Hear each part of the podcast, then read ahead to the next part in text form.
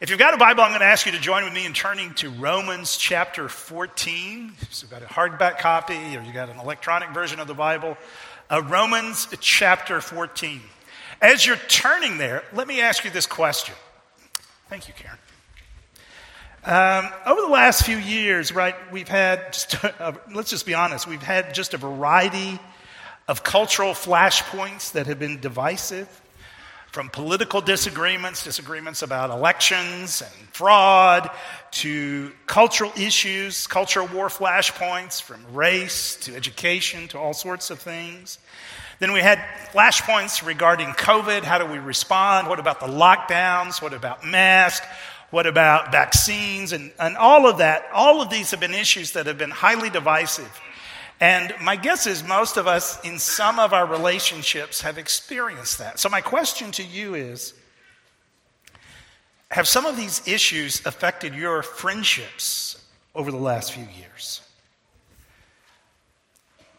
For instance, have some of these issues affected how you engaged family? You know, even like, uh, you know, even partic- particularly in the height of COVID, the family gatherings, how we thought about some of this, it was just really divisive in our extended family, maybe you would say.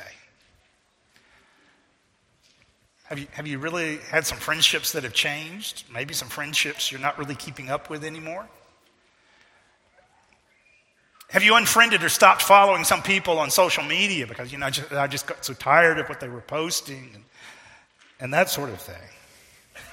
I asked that question for this reason. Believe it or not, those experiences actually they actually bring us back to our series entitled Love This Book, where we are going through the letters of Paul the Apostle. If you're new this morning, we're, we're doing a, kind of in the, the beginning of this year, a season where we're kind of looking week by week at different letters of Paul the Apostle.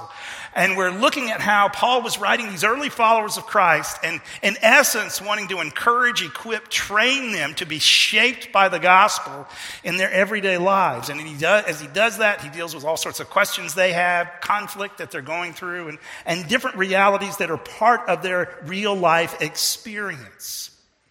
Now, this morning, we're coming back to the book of Romans. As we saw last week, you know, this book has a powerful description of explaining the gospel, of unpacking the reality of the sin and brokenness that is part of our life and part of this world, but also the magnitude of God's grace. Yet, as you read this book, and I think this is important, this is a fact we often overlook, even if we've been in church a while. As we read the book of Romans, we also need to understand that it is it's written to a church in crisis. And we're going to see that this morning.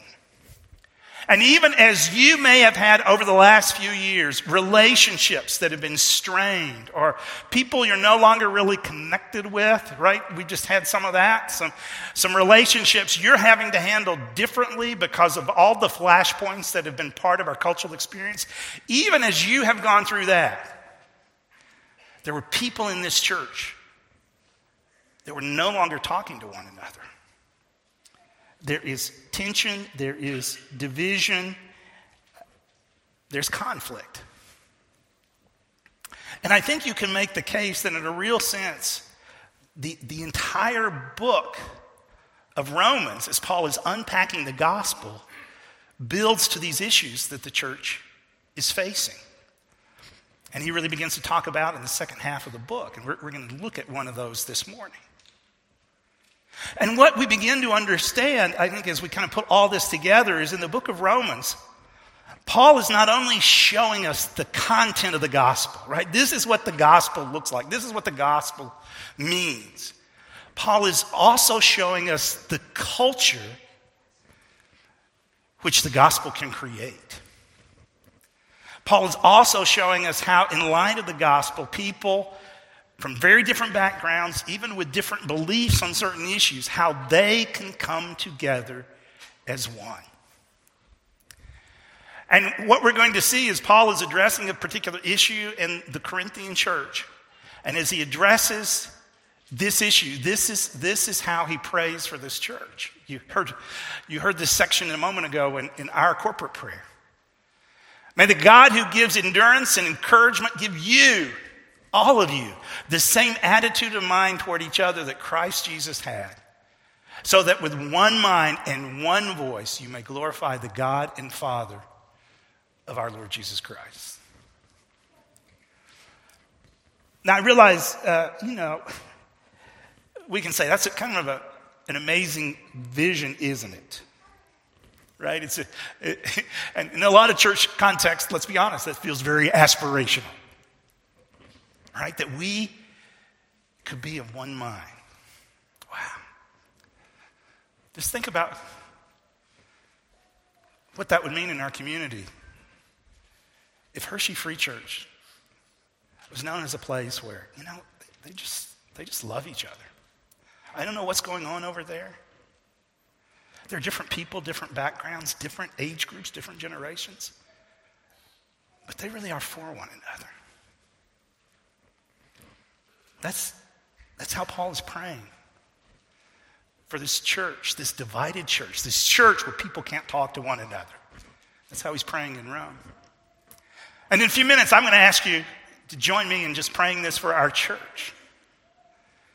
But before we do that, let's just kind of unpack. Let's look at what was actually happening in the church in Rome. And we begin to understand the, the problem, the tension at the beginning of Romans chapter 14. So follow along. This is, this is the opening part of Romans chapter 14.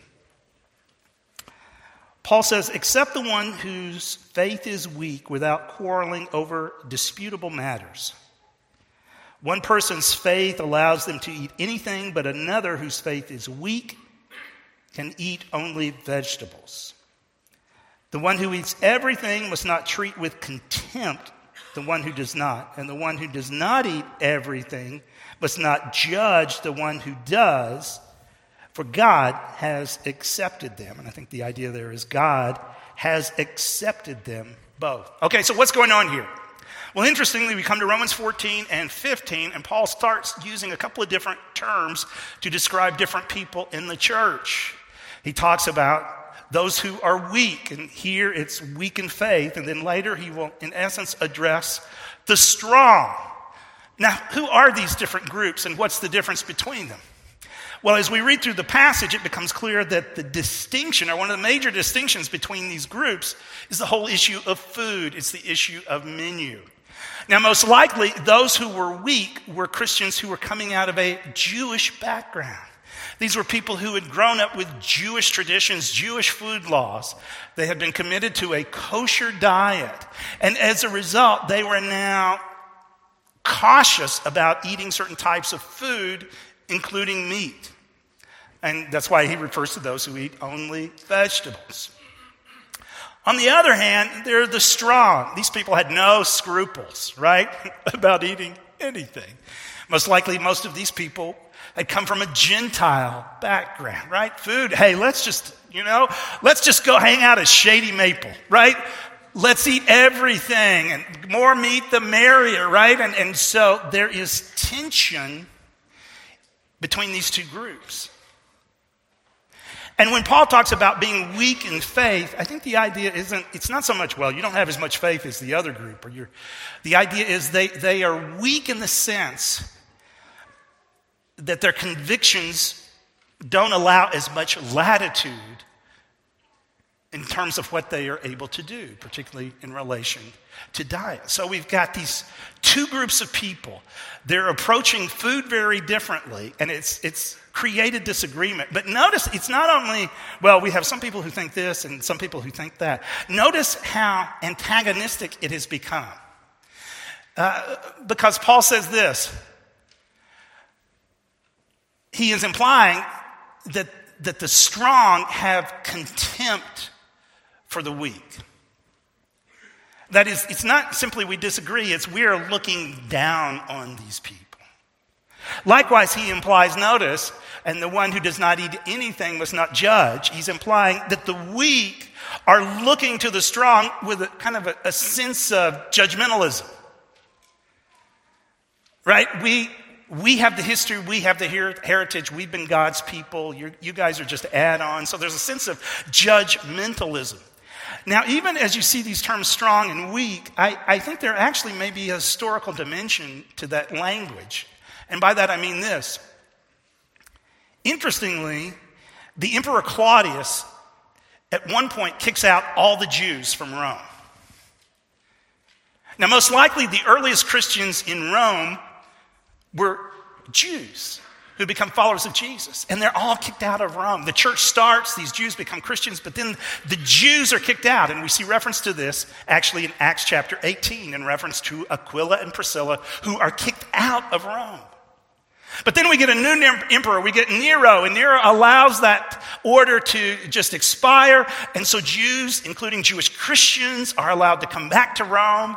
And so these Jewish Christians come back, and, and guess what? The church that they had known is now different. It's now predominantly Gentile. Furthermore, in coming back, there's a real sense in which these people come back, but they, there's a social stigma now attached to them because of all that's happened. They are weak in terms of social status. And so we have this, this situation where these people who come back, you know, they were once kind of the majority, now the minority. Uh, they're being looked down on by the, by the Gentile Christians, and they look across the aisle and they see these Gentiles eating everything, and they've got a sense of judgmentalism, and the result is there's now tension, there's contempt, there's judgment, there's isolation. And the idea here is they're just not getting along. I mean, when Paul talks about accepting one another, and that's a phrase he uses a couple of times in this section, it, it, it, includes the idea of showing hospitality, of, of sitting at the same table together. And I think the point is, you guys have just allowed yourself to, you're not talking to one another anymore. You've allowed yourself to be pulled apart.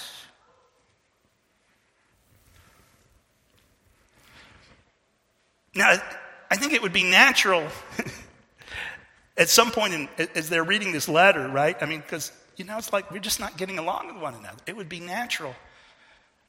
It would be natural to say, Paul, why should we take you seriously? Right? Because the division has started to take root, and it's not just we disagree, it's now we look at these people differently. Paul, why should we why should we pay attention to what you're saying? Why address this? And as the passage continues, I think Paul is responding to that potential question. The first thing he really highlights is this look, you need, you need to deal with this because you all belong to God. I know you disagree. I know you're coming out at different places on this issue of food, but don't forget you all belong to God. Look at how the passage continues. Who are you to address someone else's servant? To their own master, servants stand or fall, and they will stand for the, and and they will stand, for the Lord is able to make them stand. One person considers every day alike. Each of them should be fully convinced in their own mind. Whoever regards one day as special does so to the Lord. Whoever eats meat does so to the Lord, for they give thanks to God. And whoever abstains does so to the Lord and gives thanks to God. For none of us lives for ourselves alone, and none of us dies for ourselves alone. If we live, we live for the Lord, and if we die, we die for the Lord. So whether we live or die, we belong to the Lord. Look what he's saying. Look, he's saying, Look, I know you're disagreeing on the food thing. And obviously, they, there was also some disagreement, even in terms of, of kind of calendar issues. And again, this may refer to Jewish religious festivals that were still being observed by some of the church. And he says, but look, whatever you do, you need to you do that to the Lord. You, you need to understand, yeah, you disagree on some of this stuff, but you all belong to God. And not only, not only do you belong to God, you are all accountable to God, right? And I mean, he continues. Look at uh, verses 10 and following. You then, why do you judge your brother or sister? Or why do you treat them with contempt? Now, notice this is this is masterful here. Because notice he goes after both sides. Do you see that? He goes after the, both sides. To the weak who have been judging the strong, because, you know, we're, we're God's chosen people. You guys have come in late. We're the original. And they're looking at those people with a sense of judgments. To those people, Peter says, Why do you judge your brother? And then to the strong, right, who are kind of looking down their nose, you know, what is wrong with you? Fundamentalists or conservatives. Man, what's wrong with you? He says, or why do you treat them with contempt? So he addresses both groups of people. He calls both sides of this debate out. And then he says, For we will all stand before God's judgment seat. It is written, As surely as I live, says the Lord, every knee will bow before me, every tongue will acknowledge God. So then, each of us will give an account of ourselves to God. And it's like he's looking at these people and saying, Don't you realize it? In this, this, this, in this tit for tat, in this debate that you have started, you have put yourself in God's role of judging the other. Don't you realize one day we're all going to appear before God? So keep that in mind. You have not been called to be God's judge and jury. He's got that under control just fine. And so Paul, he looks at these two groups, right? He looks at the weak, he looks at the strong. Look, and he's like, hey, folks, look what happened here. This, this isn't right. You've got to accept one another. You've got to come together. You've got to realize that even in your disagreement, you all belong to God. And you need to realize ultimately all of you will appear before God. So then the question becomes how do we do this? Right? How do we do this? I mean, how, how were these people who approached certain things differently to actually come together as one? And what about us? Right? What about those things where at times we disagree? How, how are we to come together as one? Let, let me just highlight a couple of things that I think Paul says in this passage to, to really help us answer this question. I think really the first key to doing this is the fact that there's something we need to recognize. And simply put, it's this we need to recognize that not every issue is a hill to die on. Not every issue is a hill to die on. Now, here's, here's how we get that from Paul's letters. Notice the contrast. Let me just show you a contrast. First of all, Notice a phrase that Paul used earlier in this passage, right? Romans 14:1. He talks about disputable matters. That is, he talks, he's talking about areas where Christians can disagree, where we don't necessarily come out at the same place working through a particular issue. And that's what he sees here. Look, the, the weak, here's where they're coming out in terms of food. Here's the strong, here's where they're coming out. They're at different places. These are disputable matters. But elsewhere, in another letter, Paul is talking about the gospel and the key, the key elements in the storyline of what Christ has done for us. And there, he talks about that. And when he talks about that, it's, these are matters of first importance. Do you hear the, dis- do you hear the difference? I think it becomes clear in, in these passages that, that Paul, in essence, is saying, you know, there's some things that are absolutely foundational. And we need to understand that. Things that we can't compromise on.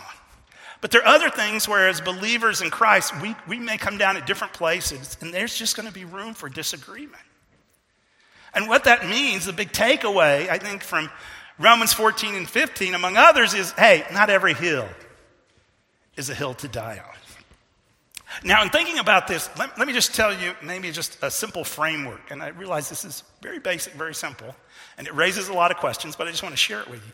Let me just share a simple framework that I find helpful in kind of understanding this principle that not every hill is a hill to die on. I, I like to think in terms of three categories.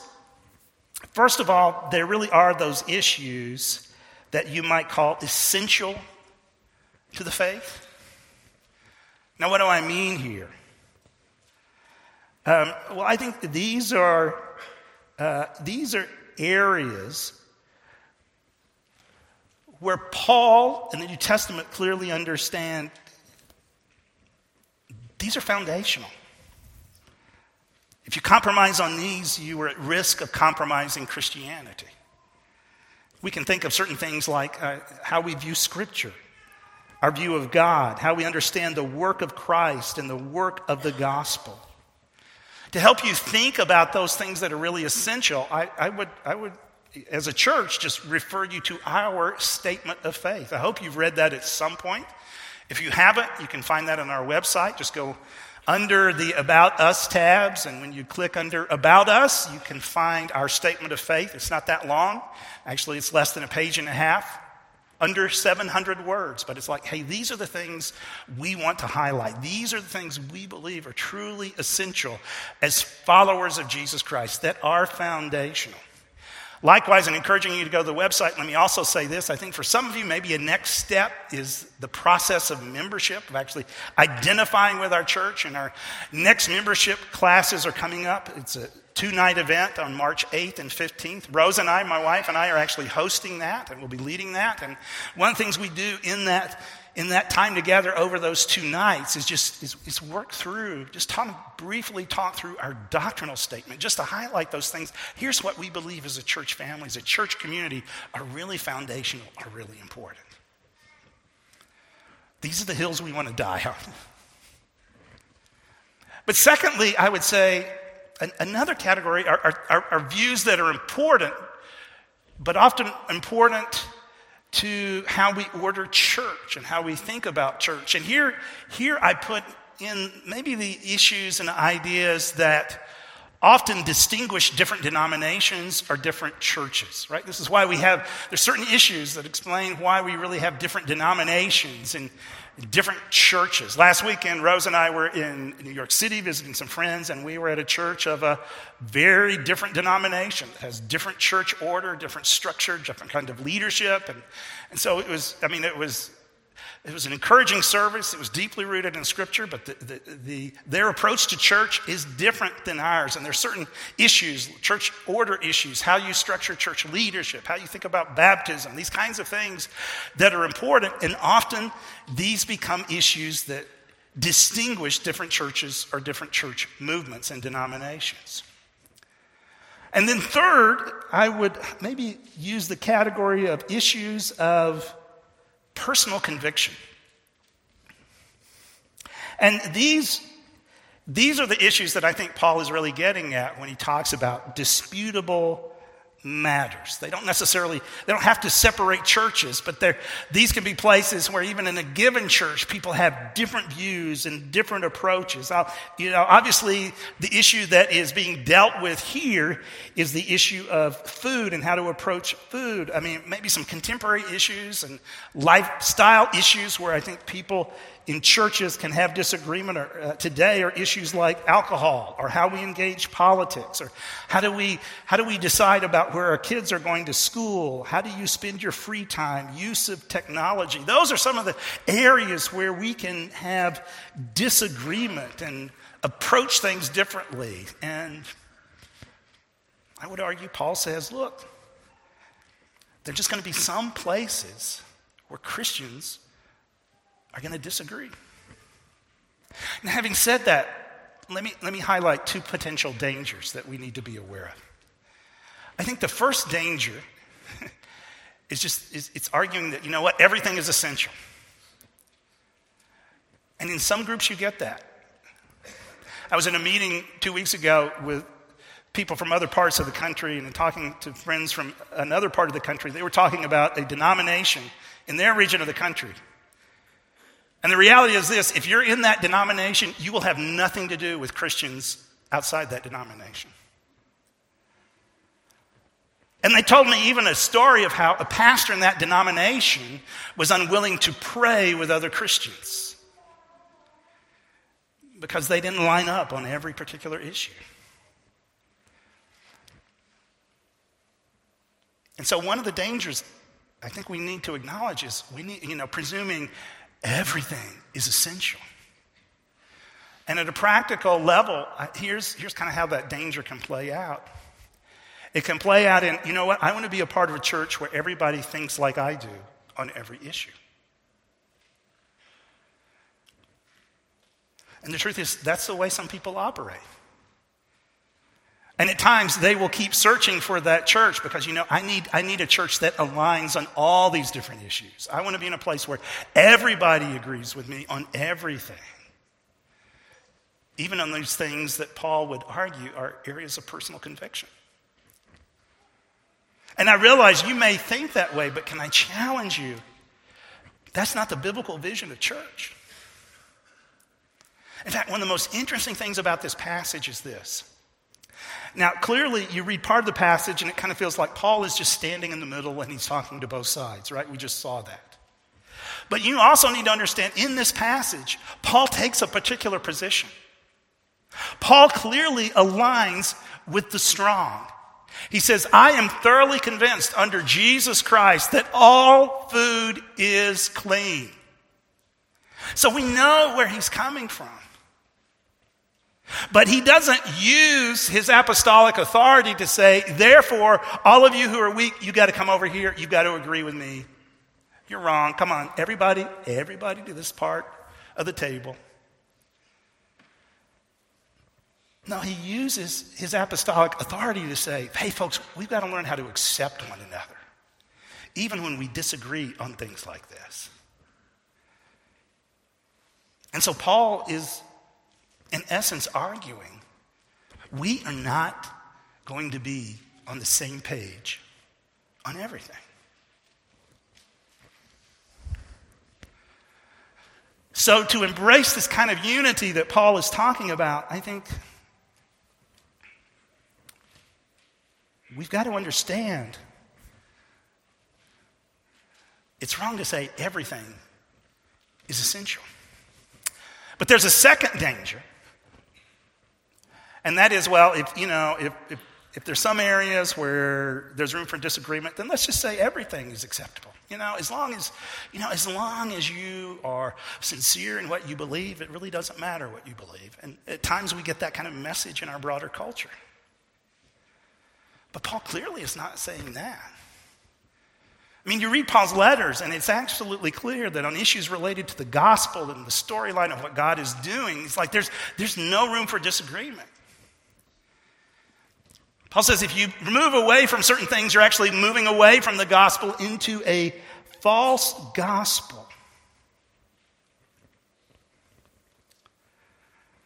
So, when it comes to the foundational truths of the gospel and the biblical storyline, there is no room for compromise. But he says, look, on these other issues, there is.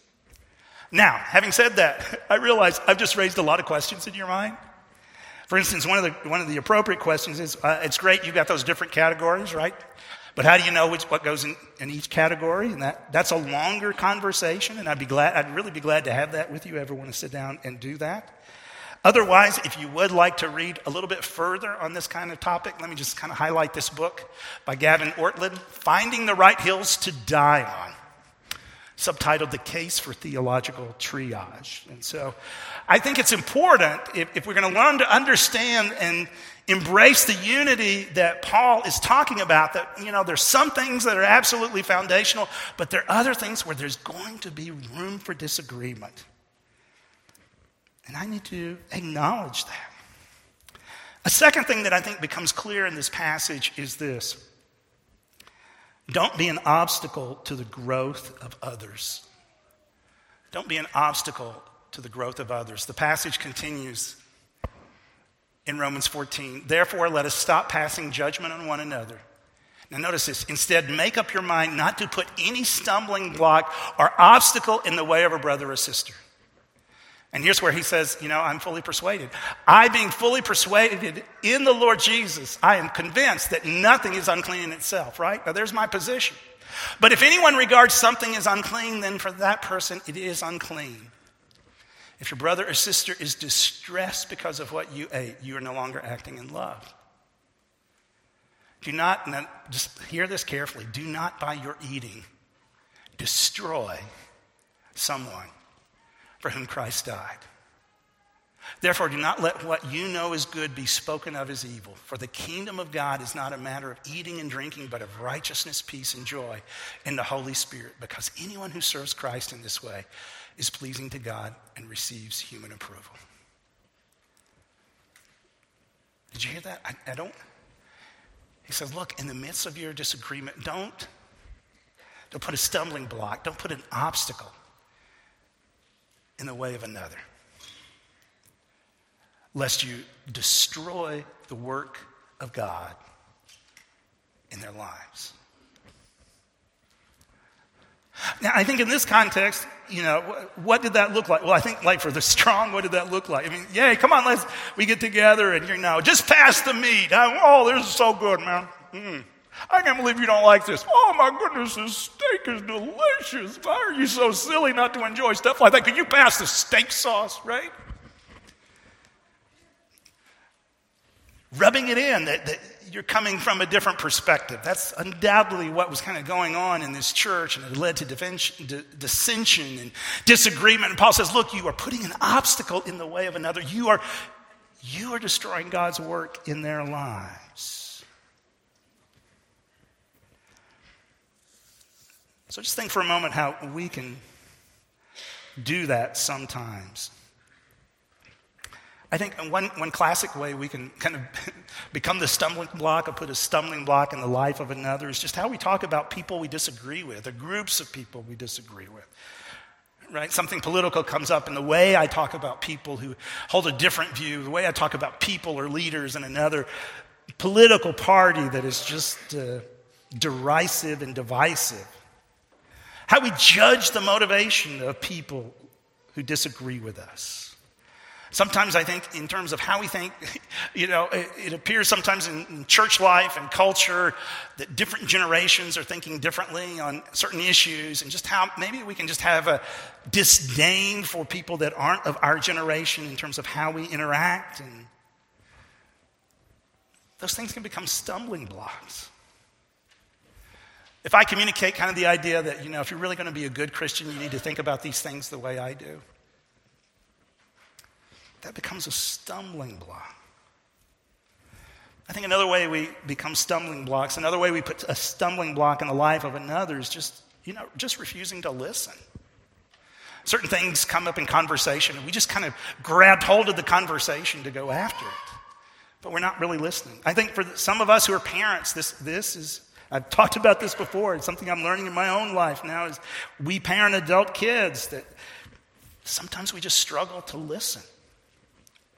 And that can be hard because for some of us as parents, our kids are asking questions we weren't asking when they, they were, when we were younger. Our kids are dealing with certain issues that maybe weren't a part of our experience when we were in that age group. Questions about sexuality, issues of mental health, and sometimes we just don't engage that well. We're not willing to listen. I think another way we put a stumbling block in the life of another is over time, when I look at this person, all I see is the areas where we disagree. Have you had that happen? You know, maybe you have some conversation or they say something that sets you off a little bit. And kind of from that point on, it's like whenever I see that person, that's the first thing that comes to mind. That kind of becomes the way I define them is just the, is that, that place or those places where we disagree. And again, it's interesting as, as Paul is talking about this, he says, hey, remember this. Remember the nature, right, of the kingdom of God. The kingdom is not a matter of eating and drinking, but of righteousness, peace, and joy in the Holy Spirit. It's like in the midst of getting so focused on this issue where you disagree, you kind of lost sight of what God is doing and the nature and reality of his kingdom work. So don't put a stumbling block in the life of another. Third, not only do we recognize that not every hill is a hill to die on, not only do we understand the danger of putting stumbling blocks in the lives of other people, but I think Paul also says this exercise your convictions to build others up, not to tear them down. Notice what he says as the passage continues. Let us therefore make every effort, right? Make every effort. Now, notice this to do what leads to peace and mutual edification, or building up, or development of the other. I want you to work towards peace and building up the other. Do not destroy the work of God. There's that phrase again. Do not destroy the work of God for the sake of food. All food is clean, but it's wrong for a person to eat anything that causes someone else to stumble. It's better not to eat meat or drink wine or do anything else that will cause your brother or sister to fall. So Paul says, look, this isn't simply about avoiding things that get in the way of your brother or sister in Christ. But how can you, how can you build in? How can you work for peace? How can you work for the development and growth of the community? Again, I think an important part of this is, is being willing to listen. I mean, and, and, you know, maybe it's like it's, it's a moment in a, my live, love, lead group, and some kind of cultural thing comes up, and somebody says something that, man, I don't agree with, or do I just try to win the debate or do I, hey, explain to me, help me understand where you're coming from? I want to learn. If, I think if you, would, if you would like to see what these kinds of conversations can look like, let me recommend a resource. There's a Christian organization known as the Gospel Coalition, and they are now producing a series of podcasts called Good Faith Debates. You can find that at goodfaithdebates.com. And these are Christian leaders who are talking about kind of some of these disputable matters in our culture, and they're, they're coming at it from different angles, even though both of the individuals in each podcast are deeply committed followers of Jesus, but they're having conversations about it. For instance, their most recent podcast has been on the issue of school choice. They've done ones on, you know, how, how can we be pro life? Or how do we deal with racial injustice? What should we think about wokeness? They're also going to be adding to it uh, others, including issues like climate change, technology, and racial reconciliation. But it's how do we, you know, as Christians committed to the gospel, how do we, how do we talk through these hard issues? So, in seeking to build others up, maybe a, question that I have to come back to is can I listen to learn rather than simply talk to win? Because in some conversations, I just, I just want to talk to win, but I'm not listening. So, can I listen to learn, not simply talk to win? Can I remember, even in the midst of, wow, we're just approaching this differently? Can I remember in the midst of that that I need to be for you? And can I be open to what that looks like? With that in mind, let me just kind of bring this full circle to what we've been doing this morning. And let me ask you this question Is there someone you need to have a conversation with right now? Is there some relationship where you haven't done a good job of listening? Maybe some relationship where the way you've handled an area of disagreement, you, you just put a stumbling block in someone else's path. And it's interesting in this passage, Paul isn't, he, he, expands kind of the, the, the range of responsibility in chapter 15 because it's not simply we need to learn to be for other people in the church. It's we need to learn to be for our neighbors, for our community. And these skills are important in that, in that area as well. So is there, is there just some, somebody you need to have a conversation with? Because you really haven't embodied what Paul is expressing in Romans 14 and 15. If that's, if that's the case, let me just encourage you. You, you need to do that. You need to make that connection. You need to acknowledge, even before God, maybe even this morning, hey, I just, I have not handled this relationship well. And maybe your takeaway this morning needs to be just to come before God and say, Father, give me your grace and strength to live out what Paul is describing here. Because here's a relationship where I haven't been for mutual upbuilding and I haven't been for peace. It's been all about winning, and I haven't been listening. And, and even as you think about that individually, I want to come back to that prayer that really is where Paul builds to in this passage, right? He, he answers our questions, and that, that all builds to this prayer once again in Romans 15,